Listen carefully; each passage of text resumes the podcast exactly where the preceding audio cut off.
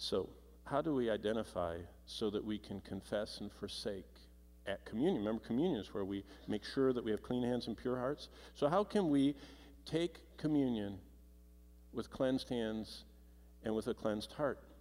Well, the gospel is all about the reality that I'm a failure because of sin.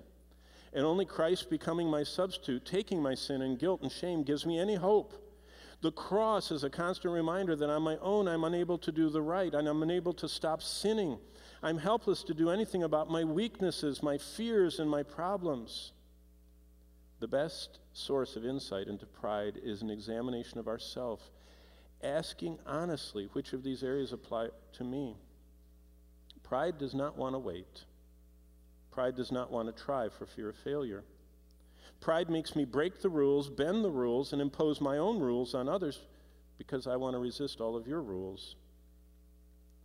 Pride makes me resentful when corrected, hurt when disappointed, impatient when hindered, greedy when given choices. Now, think of this. When someone corrects me, if my instant response is resent, pride has been detected. When I get disappointed in something that happens, if I get hurt about that, that's an evidence of pride.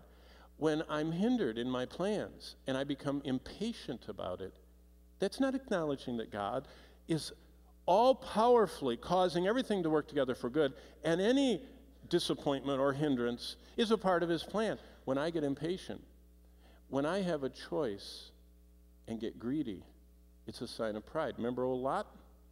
Lot looked and picked the best for himself. What a quintessential portrait of pride Lot was. And look at how his life turned out.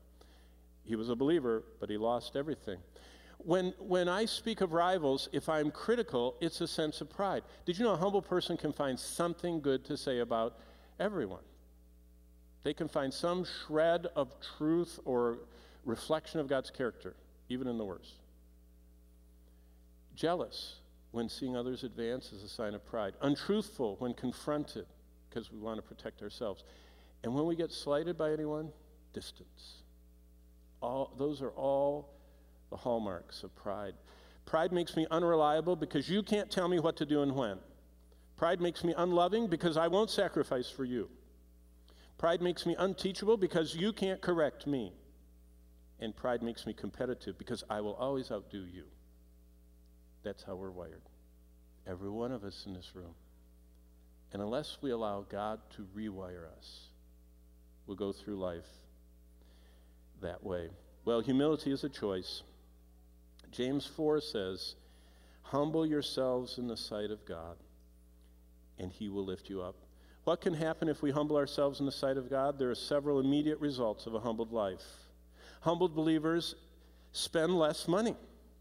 Did you know that? You want to help your budget this year? Humble yourself in the sight of God. Why? Because so much spending is prompted by pride. Keeping up, showing off, having the latest, being able to just be in. You know, that's part of why humble people get so much done for the Lord. They have a lot more resources of time and money because they're not living for their own pleasures. Humble believers trim their schedules of what doesn't please God. But just as selfish activity, which is prompted by our pride, keeps us up with everyone else, then we have, when we trim our schedules, we have more time for ministry because God's work is first and our pleasures are distant second, because life isn't about us, it's about him.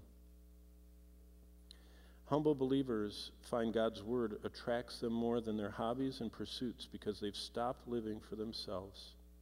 Humility means I don't have to be asked nicely and reminded and recognized before I'll serve Christ's church.